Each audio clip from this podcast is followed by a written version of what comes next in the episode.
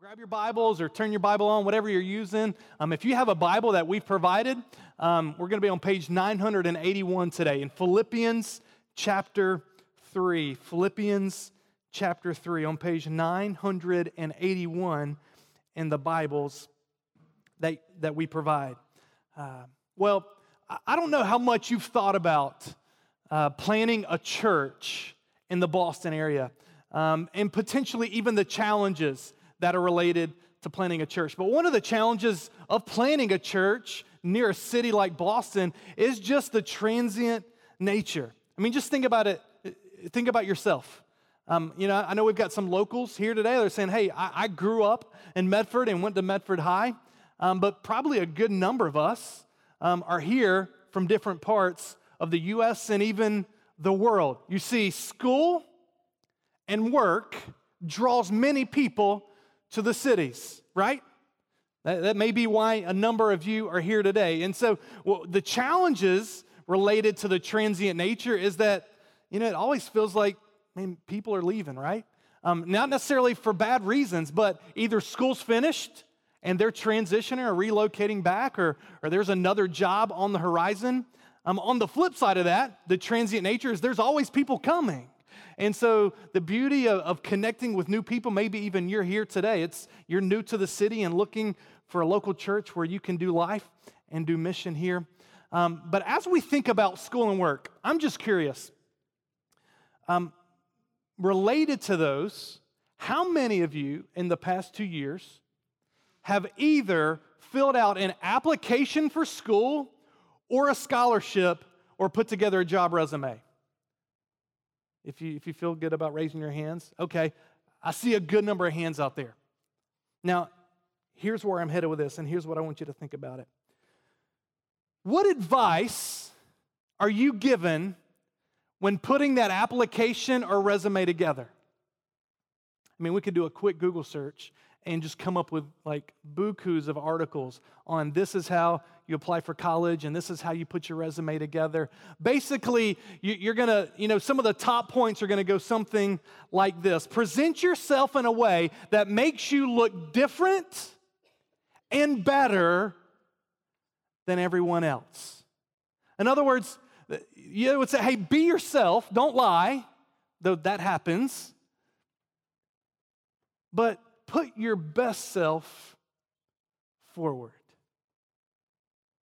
Can anyone relate to this? Yeah? And when you're trying to get that job, you, you're wanting to highlight your strengths, and, and hopefully they don't see too many of the weaknesses, right? Um, or that, that application um, into school, you, you're wanting that, man, we've got to have this person. They're going to bring something unique and good to our school. The problem with this is that that we constantly live in a world where we're having to prove ourselves. Even if you're in a job right now, most likely it's this constant tension of having to measure up, to prove your value, your worth to what other company or place that you're working at. And the problem is, is that oftentimes we carry this straight over into how we think God relates to us.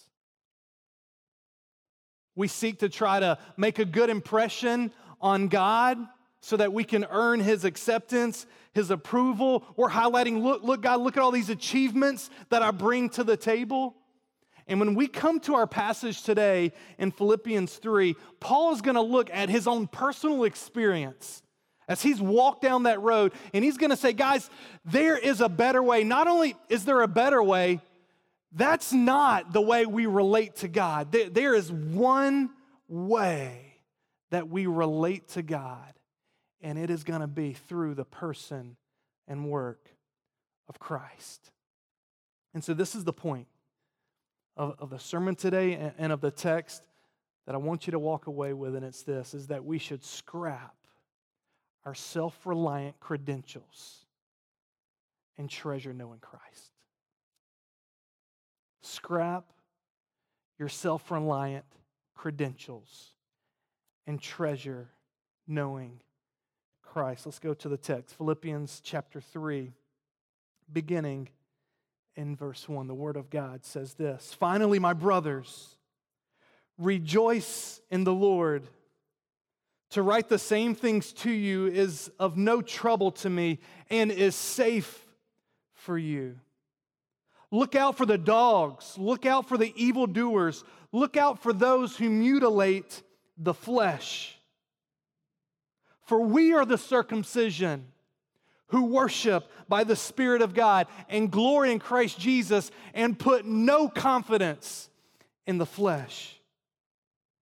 Though I myself have reason for confidence in the flesh also. If anyone thinks he has reason for confidence in the flesh, I have more.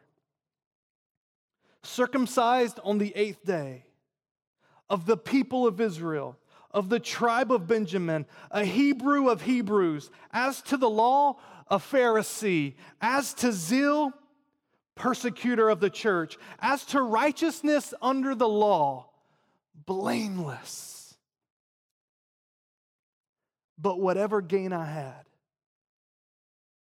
but whatever gain I had, I counted as loss for the sake of Christ. Indeed, I count everything as loss because of the surpassing worth of knowing Christ Jesus, my Lord. For his sake, I have suffered the loss of all things and count them as rubbish in order that I may gain Christ and be found in him, not having a righteousness that is of my own that comes from the law, but that which comes through faith in Christ, the righteousness from God that depends on faith, that I may know him and the power of his resurrection, and may share his sufferings, becoming like him in his death, that by any means possible I may attain the resurrection from the dead. As you can see from the text, Paul's intensity is fueled by the fact that he used to head down this very same path. It's fueled by gratitude that he has been freed from this path of slavery to the law and that now he has found the righteousness of Christ, the treasure of knowing Jesus Christ and making much of him. And so here's what I want us to do. We're going to just break this down into two main sections. It's going to just flow out of that main point today. And the, and the first truth, this first section we're going to look at is that we should scrap our self reliant credentials. Let's go back to the text here. Look at verse 1. Verse 1 is a transition seam verse tying together the previous section with what Paul's about to share. He says, Finally, my brothers, my brothers and sisters, rejoice in the Lord. This theme of rejoicing is nothing new for Paul, as we could look back and see in, um, in chapter 2, going all the way back to verse 17. Even as I'm being poured out as a drink offering upon the sacrificial offering of your faith, I'm glad and rejoice with you all. And even as recent in chapter 2, as verse 29, so receive him in the Lord with all joy and honor such men. He turns to this theme of rejoicing. Later, he's going to say in chapter 4, verse 4, rejoice in the, law, in the Lord always. And again, I will say, rejoice. Here he adds this phrase, rejoice in the Lord. He's reminding them, and it's a reminder for us our joy is not contingent upon our circumstances. Though we may be facing suffering and persecution, our joy isn't contingent upon how well things are going in life. It's contingent upon the rock of our Lord and Savior Jesus Christ. And so that we can even rejoice in the midst of suffering. Jesus is enough. Finally, my brothers and sisters, rejoice in the Lord. To write the same things to you is no trouble to me and is safe for you. He mentions here that what he's about to share with them is nothing new. And I don't think he's referring here to this command to rejoice.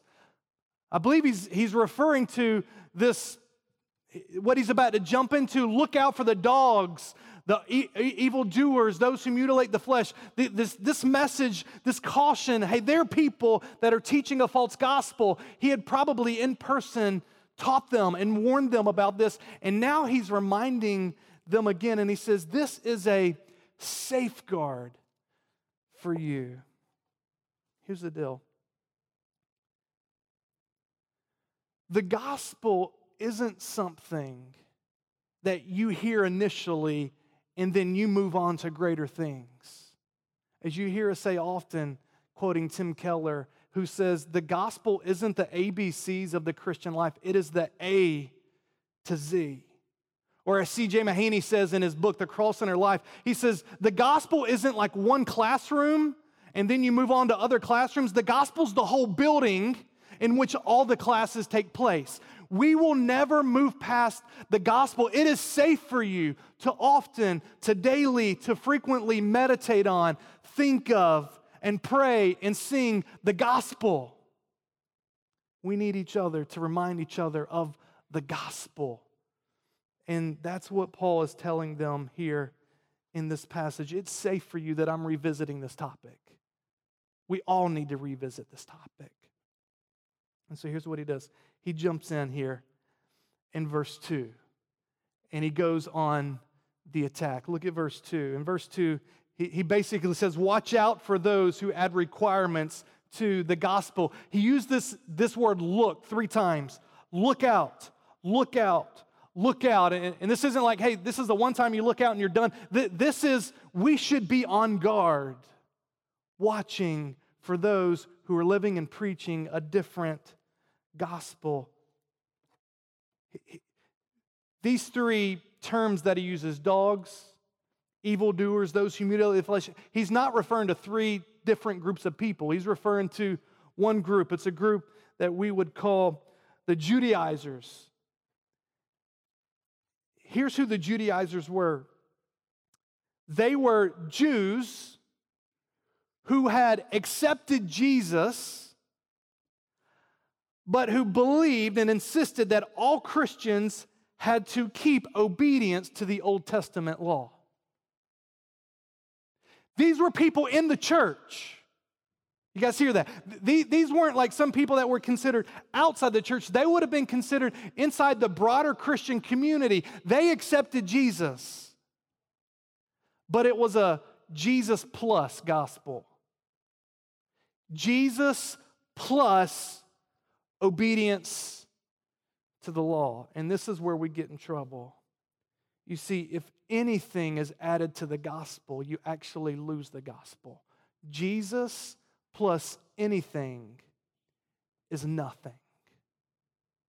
And as one author has written a book who, are, who says this Jesus plus nothing is everything what was going on here in verse 2 was a Jesus plus something. This word dogs, for all of you dog lovers out there, just hey, you got to realize that Paul's in a different context. He's not thinking of your cuddly, cute, you know, man, yesterday, wasn't the weather great this week? Anybody? Yeah, come on. Like we're getting teased. You know, you know winter's coming back. Um, hey, we went hiking with the kids yesterday, and we love we love hiking up the Wrights Tower up in the Fells. Um, man, great view of the city, and we're up at the top, and um, and and and one of our kids we had with us was just like like kisses, like all kind of kisses to this dog. That was just like you know, hopefully we don't bring home anything from that, but just like love, like that is not, like Paul would have looked, like, what are you doing? Like, he's not referring to that. Dogs in this culture were dirty, unclean, nasty, and dangerous. There's no telling what they had been in, what they had eaten. That is how he's describing these Judaizers the second term, look out for the evildoers. Doesn't that seem harsh? These are people that had accepted Jesus. He says, Look out for the evildoers. They, they were evildoers because in their teaching to do Jesus plus the law, in fact, they were teaching people to rely on themselves, obscuring their need for Christ. Look out for those who mutilate the flesh. Jump on down to verse 3. In verse 3, he says, For we are the circumcision. This, this mutilate the flesh is, he, he's referring to circumcision here. Because if you were to go read through Acts, and specifically in Acts chapter 15, you're going to see you know, the, the early church was wrestling with hey, we've come and believed in Jesus. Now, what do we do with all these laws in the Old Testament? Do, do I need to believe in Jesus? Does a Gentile need to believe in Jesus and then get circumcised in keeping with the law? And they concluded no, because that would obscure the gospel of grace. That it's not by works of the law, but it's believing in Jesus. Paul's critique is so harsh because this false gospel was leading people astray and destroying their souls. As we need to hear this. In contrast to the dogs, to the evildoers, to those who mutilate the flesh, Paul now gives the positive okay, if, if you're to look out for those, what are the characteristics? What are the marks of those who truly are followers of Jesus? That's what he gives here in verse 3. And he says this the true followers of God, or the true circumcision, are those who worship by the Spirit of God. They glory in Christ Jesus, and they put no confidence in the flesh. In other words, he says, Look, you don't need to be circumcised, you're already circumcised in Romans chapter 2, I think we've got this verse on the screen here. Paul writes, For no one is a Jew who is merely one outwardly, nor is circumcision outward and physical, but a Jew is one inwardly, and circumcision is a matter of the heart by the Spirit, not by the letter. His praise is not from man, but from God. Here's what happens when you believe in Jesus, you are a new creation. Didn't we just read that? 2 Corinthians 5 17. You've been born again. You don't need to go do some laws and get circumcised. You need a new heart. And a new heart doesn't come, you can't do enough obedience to change your heart. Your heart's got to be changed by the Spirit of God. And so he says, this, this is the true circumcision those who truly know God, and he, he gives three characteristics. He says, We worship by the Spirit of God, we glory in Christ Jesus, and we put no confidence in the flesh. One of the most distinguishing marks of a follower of Jesus is the empowering presence of the Holy Spirit.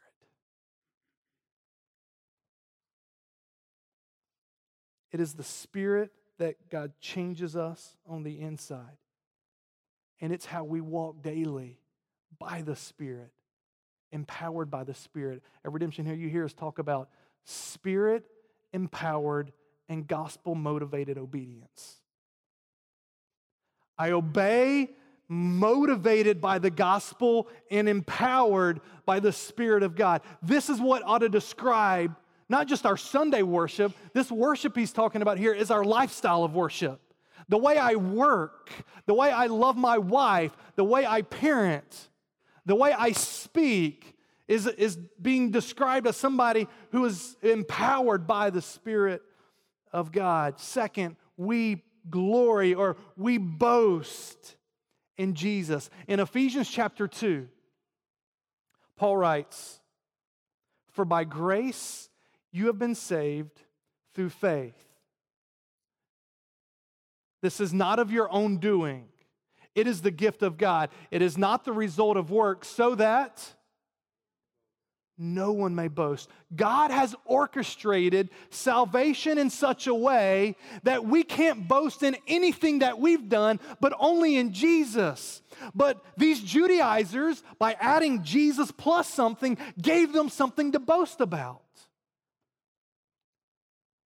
But, guys, and if you're new or exploring this Jesus thing, this isn't about making us great. We should be about showing everybody how great Jesus is. We ought to be a church that's known for boasting and glorying and making much of Jesus Christ. And then, third, we put no confidence in the flesh. Look, we all put confidence somewhere. And many of us just long for confidence. But our confidence in life isn't based in anything that we've done. I don't take my spiritual resume or credentials and hold it up in front of anybody to give me any kind of confidence. That's what Paul's saying. We put absolutely no confidence in the flesh. And then Paul transitions here. Let's go back to the text, verse 4. And, and this is interesting. In verse 4, he says, Though I myself have reason for confidence in the flesh. If anyone thinks he has reason for confidence in the flesh, I have more. Paul's about to give us one of the most stunning self portraits of his journey with Jesus. Was, if there was anybody that could say, Man, I can brag about my credentials, about my spiritual resume, it was Paul. He says, I can brag more than any of you. Let me ask you guys this. Do any of you have any one uppers in your life? You guys know what I'm talking about? It's, it's that story. Maybe it's at work. I don't know. Hope, I don't know. Maybe it's here. It's in your small group. I don't know. Um, you know, you tell that story, and then somebody's like, "Oh yeah, but but I, I've got one better." You know what I'm talking about, right? It's kind of like, um, so this past week was vacation week. Um, the kids and teachers had, had a week off um, from school. And so um, yesterday at basketball with some of my boys, I was having a conversation with a friend. Hey, tell me about vacation week. You know, you, you're swapping your stories, and and it could go something like this, like my week. It, and, and, here's the deal whether it's good or bad, like there's a one upper. Even like for the bad things, uh, no, I've done something worse. So it's not just the good things. So this didn't happen yesterday, but I was just sitting here thinking about this one upper. It would be as if I shared about, okay, we'll start with the bad, you know, this week. Um, you know, I felt like we lived at the at the doctor's office.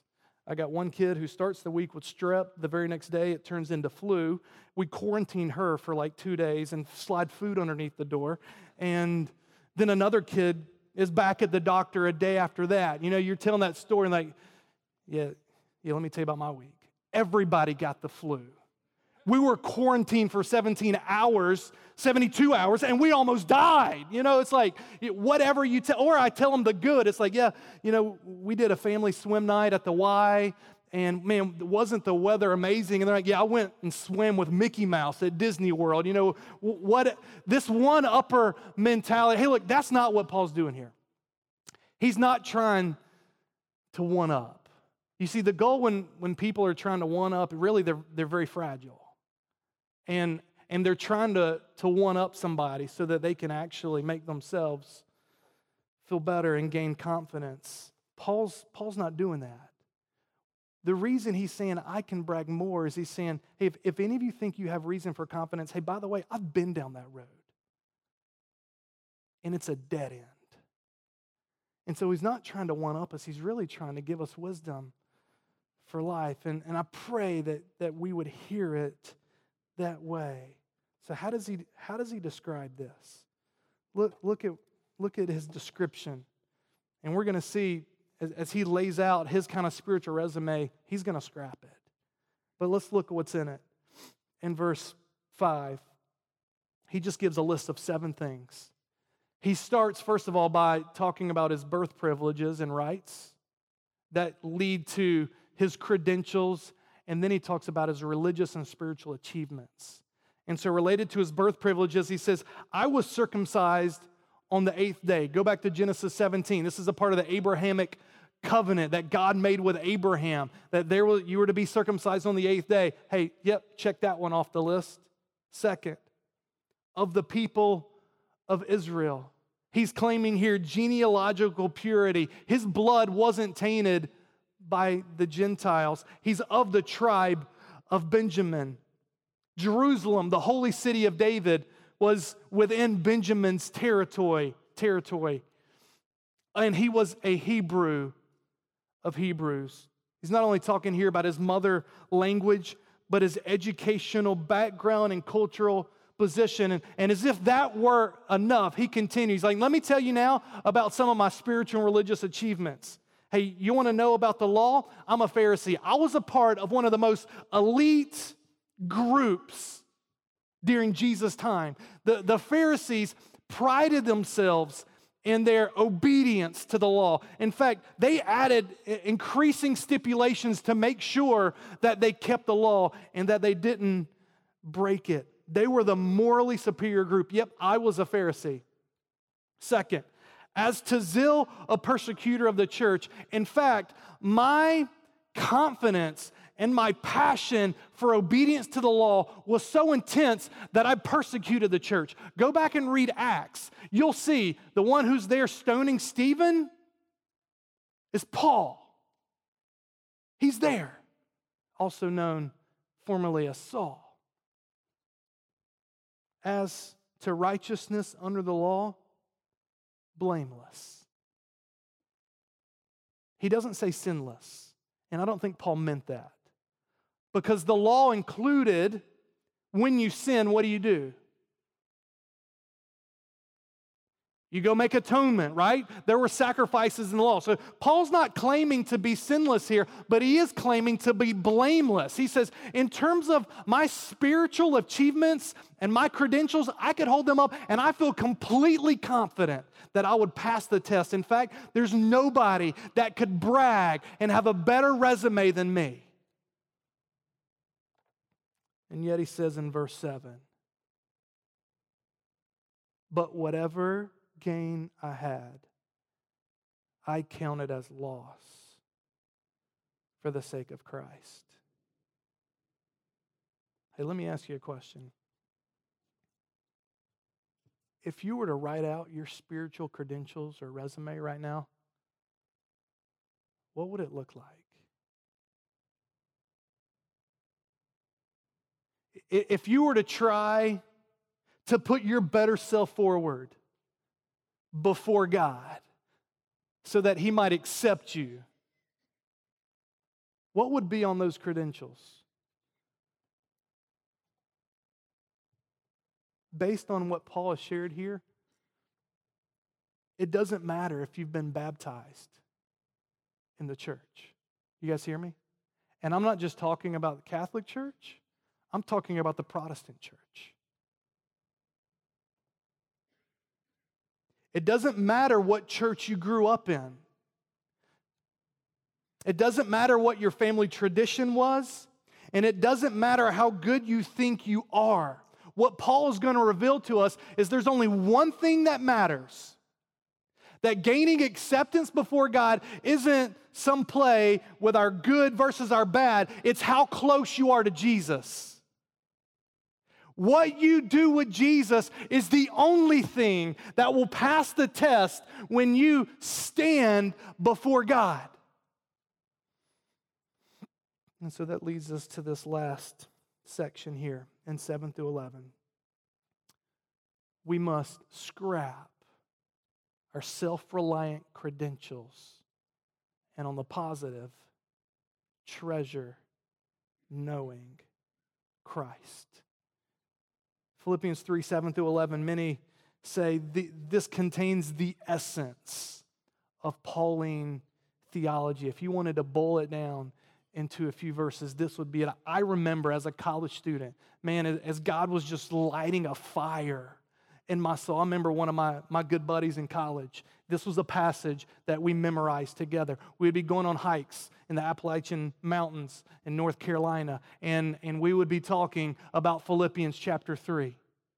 So if you're looking for a passage to meditate on, for God just to use to change your life, this is it. And I'm going to break it down into four sections here and, and under them is a plea that you would make it your ongoing, lifelong aim to do these four things. And the first one is this treasure Jesus above all things.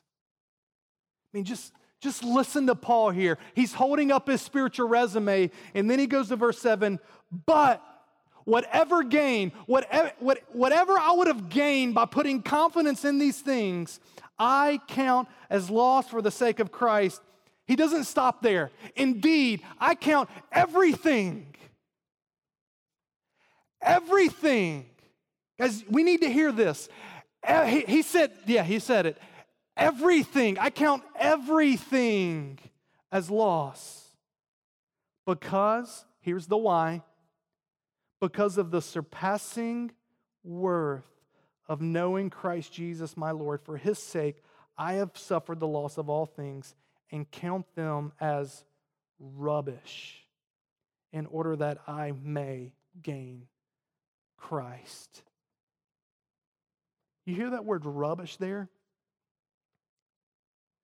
He's not just saying I count it as, as worthless, as loss. This is a term we could, we could, another term we could use here. Your translation might even have it dung or refuse. Like, that's what I'm trying to get out with scrap. I, I thought about yesterday trash or flush. Like I was trying to think through, like, what would you do with dung? Like, it's not gonna, you're not gonna be thinking about it. Like, that was his, like, that ought to be some shock there. Paul's trying to get at that. He uses such strong language because in, in Judaism and even that pursuit of obedience to the law, it had blinded him to his need for the grace of God in Christ. You, you hear us talk about at Redemption Hill this word grace. Hey, if you're new with us, let me just give you a definition. Grace is just a word that simply means that it's, it's, it's receiving a gift that you didn't deserve, which means you did nothing to earn it.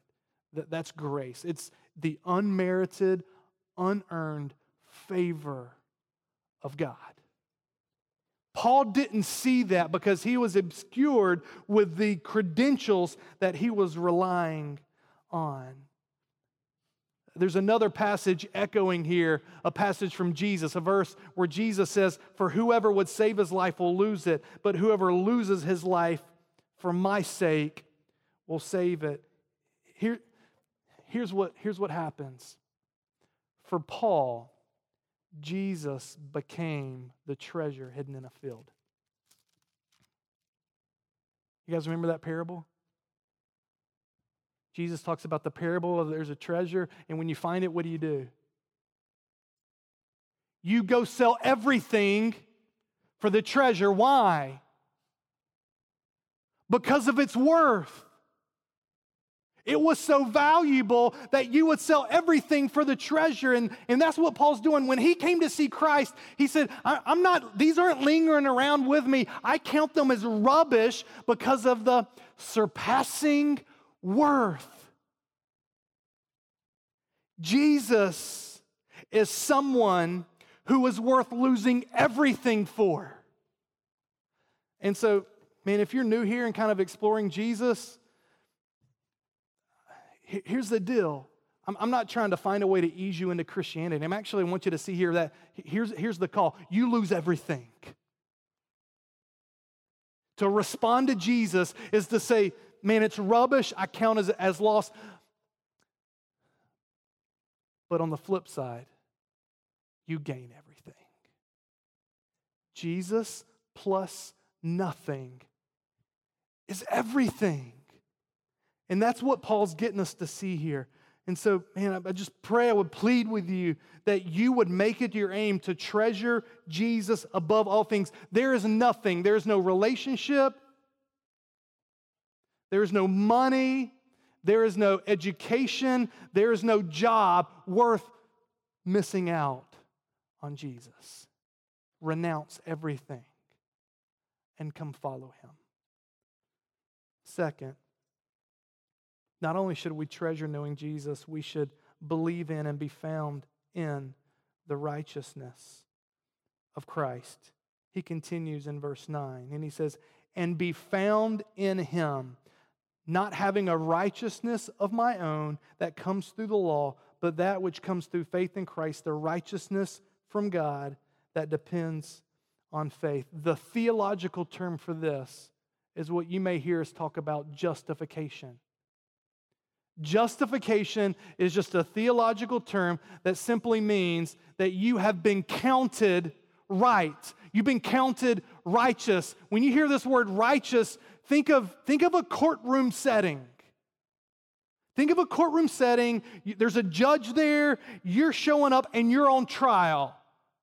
And on trial is every, this whole list of everything that you've done. For us, standing on trial before God the judge, it's, it's all of our disobedience, all of our sin, and not just external, it's motives, it's what's going on in our heart. Like, man, this is deep stuff. It's laid before God, and we're on trial before God. To be justified is to be declared not guilty. How are you going to pass the judge? Here's the deal God sees it all and He knows it all. It's not like you can show up on trial that, man, I hope God doesn't see that one. Like, there's no hiding from God. So, this is the beauty of the gospel. You're there on trial, and God the judge puts forward his son. Jesus is there beside you. If we were to roll out the credentials of Christ, not we wouldn't just say blameless or faultless. What would we say? He was sinless. He lived a perfect life. What does he deserve? He's on trial. What does he deserve? Does he deserve death? No, he deserves life. But here's what the judge does Jesus is standing there and he says, Hey, judge, um, I'll take every single one of his debts. And the judge has a conversation that goes something like this Hey, son, you know I can't cut you any discounts. You know that if you, that for him to get off trial, you're going to have to pay for every single one of them. I can't hold back. And Jesus says, I'll take it. That's the gospel. When Jesus dies on the cross, he is taking everything that's been lined up against you and he says, I'm dying for that. Justification is another way to say this is the great exchange. Jesus gets death, and you get life. How? Look here at the text. Verse 9. But that which comes through faith in Christ.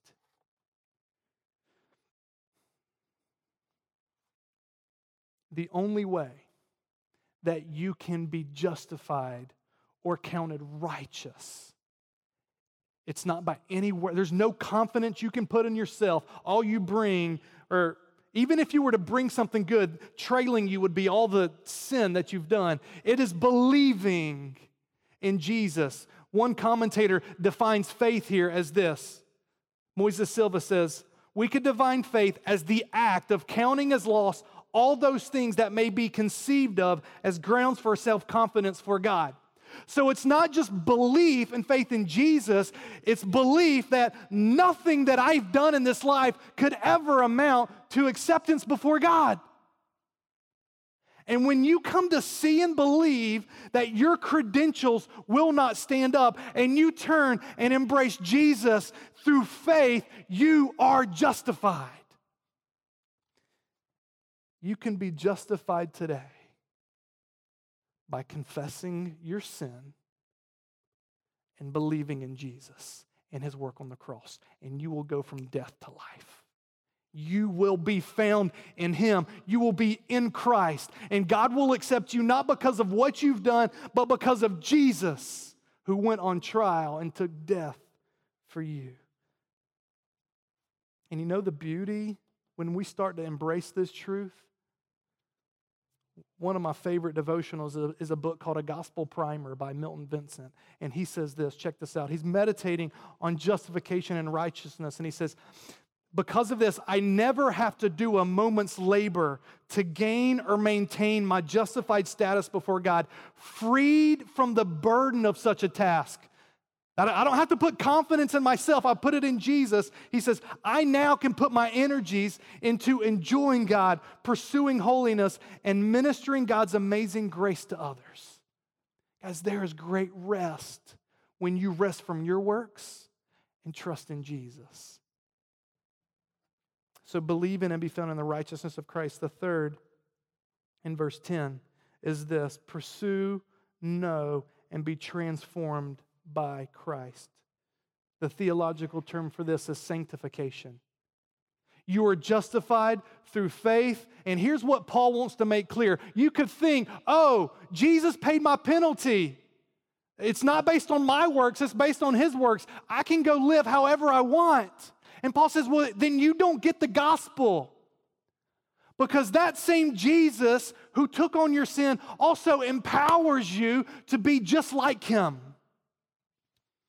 Verse 10 that I may know him. We, we could, some, some translations take the that I may know him and say this I make it my aim. My goal is, and, and that's the thrust of what Paul's saying. He's catching back up here with verse 8, where he says, the surpassing worth of knowing Jesus. He's returning to this mindset of knowing. It's not just an intellectual knowledge, it is the aim of his life. I make it my aim to know him. And then what he does, here's how I know him.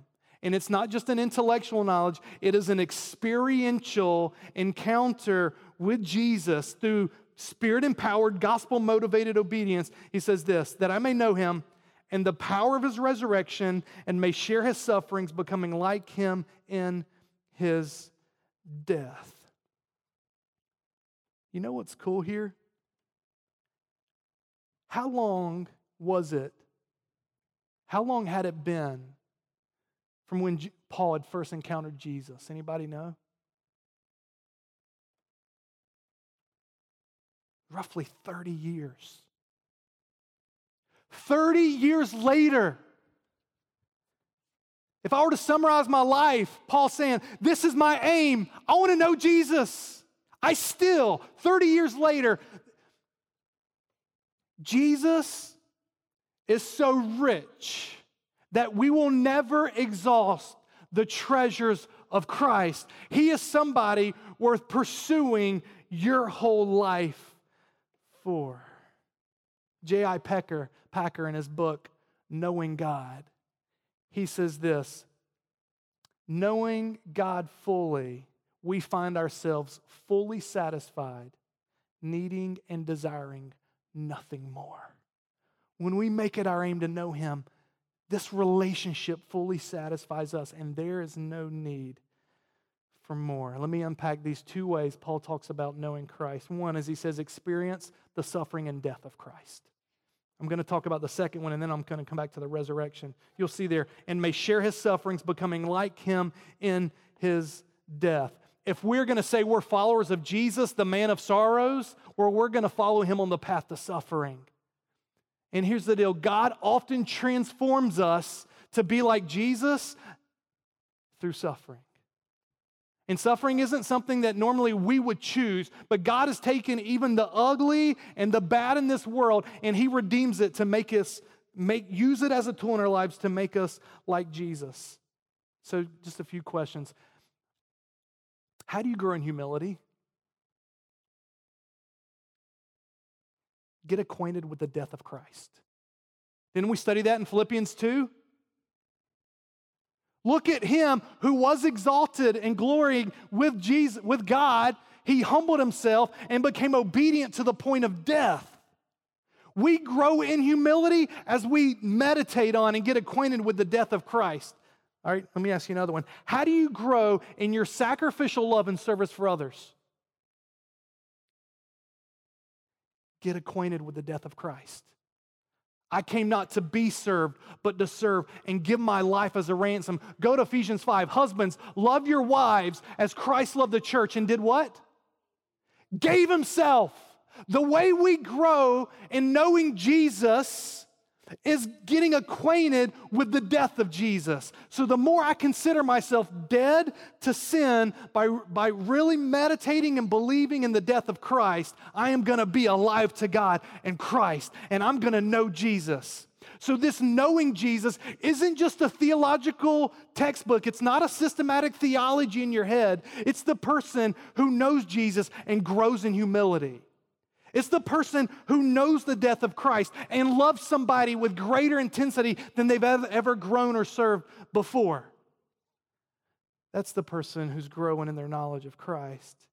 And then, second, he says, I want to grow in my knowledge through an experience of the resurrected power of Christ. I don't have time, but if you were to go study Ephesians, Paul prays in Ephesians 1. He says, I pray that they would know the immeasurable greatness of his power toward us who believe. And you know the example? He says, Here's the power in believers. He says, Hey, let me tell you about that. Do you know the power that took Jesus and raised him from the dead and seated him at the right hand of God? Do you know about that power? That is the same Holy Spirit power that's in you who believe. So, for you who are wrestling with the ongoing presence of sin in your life today, I just want you to know as you know Christ, you have the power in you to be alive to God in Christ as you learn about the resurrected power of Christ. We don't walk out of here defeated, we walk out of here with great hope because of this power. Amen. Son, this is good. Anybody enjoying this? And here's the deal the more we can say we know Christ, there's just two reflections came to my mind this week. I think the more bold for Christ we'll be. Because we're bold about things we're confident in. And the more we know and are acquainted with Jesus and his death and resurrection, the more we're going to be bold with him before others. And then, second, the more we're going to be content in life.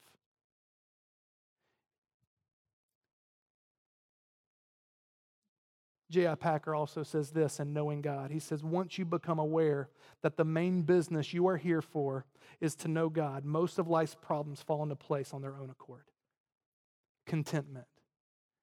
It's not about increasing the dollars, it's not about increasing your resume, it's about knowing Jesus. Sufferings are about knowing Jesus, the good times are about knowing Jesus. And then finally, in verse 11 that by any means possible I may attain the resurrection from the dead, that we would be with Christ. The theological term for this is glorification. Justification happens when the initial faith Sanctification is the process that we're in right now. I'm becoming like Jesus. I've been declared righteous. Now I am becoming righteous through the power of the Spirit and as I grow my understanding of the death of Christ. And one day I will be glorified. The, the same resurrection, glorified body that Jesus had, we're all going to receive. This is going to be the, the ultimate you see, the, the gospel doesn't end with us here. The gospel is about the great reversal that was lost in the beginning. We were made to be with God. Death is not the end of the story, life is. And so we all eagerly await for the return of Christ, where we will be resurrected. And, and what Paul's saying here, Paul is not questioning, he's not doubting whether this is going to happen. Look ahead, go to chapter 3, verse 20. You'll see, he says this. Chapter 3, verse 20, but our citizenship is in heaven, and from it we await a Savior, the Lord Jesus Christ, who will transform our lowly bodies to be like his glorious body by the power that enables him to subject all things to himself. That's going to happen. What Paul doesn't know is is it going to happen now or after I die? The circumstances and the timing of this glorification.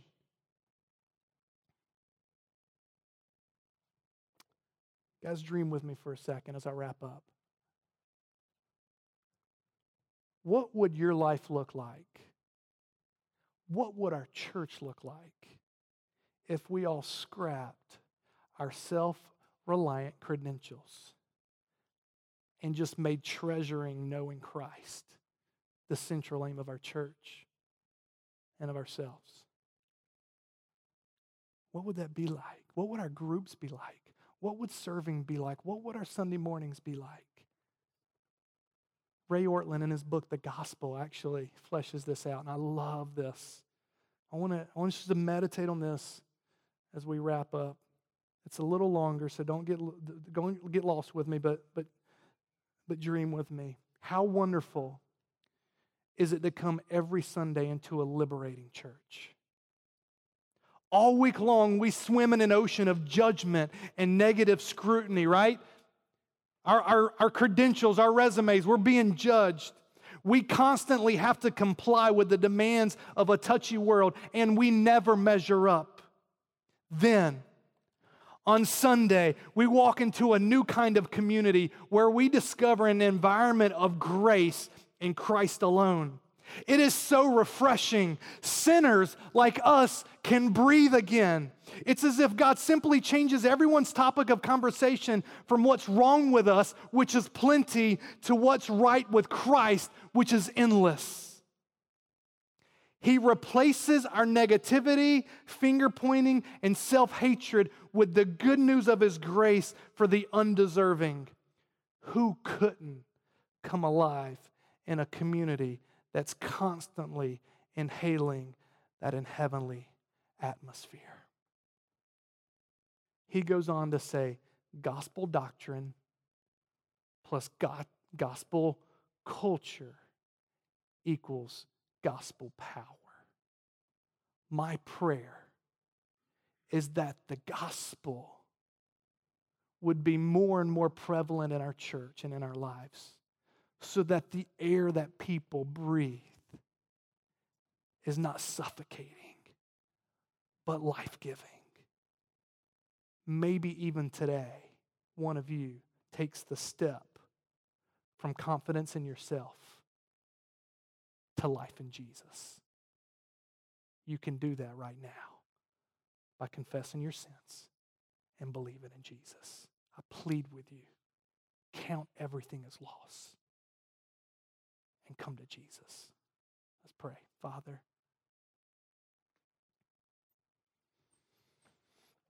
you are good.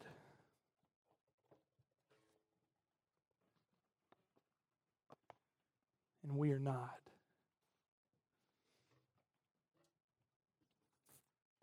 God, we often are obscured by our need for grace because we do like to cling to our self reliant credentials. So, God, my prayer right now is that you would help us to see ourselves accurately the way you see us. And that in humility, we would be able to scrap our credentials for Christ. And God, for those that have been justified, God, my prayer is that, that Philippians 3:10 would be the aim of our lives. God, help us this week to know the death of Christ and the resurrection of Christ in a way, experientially, not just intellectually, that we've never known before. That you would help us and use it to help us to kill sin, to love our spouses, to serve others, to treasure Jesus. God, we long for your return. And we can't wait for the day of glorification. But until then, God, we pray that this good news of the gospel would spread to the ends of the earth. We pray in Christ's name.